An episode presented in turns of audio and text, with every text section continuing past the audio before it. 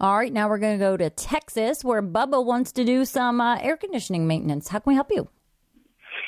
Yeah, I was wondering on your on your outside AC unit, Mm-hmm. Yep. you cut it loose and you want to put it back together with the two little copper fittings. Is the best way to solder that back together with a little torch kit that comes with acetylene and oxygen bottle, or if you can use one of the little propane. Wh- Why did you cut it loose, Bubba? What were you doing? I moved. You moved and you took your AC unit with you? Yeah, it's it's on it's on a big manufactured home. 16 Oh, I see. Yeah, I see. Well, the thing is, those lines have to be recharged with refrigerant, don't they?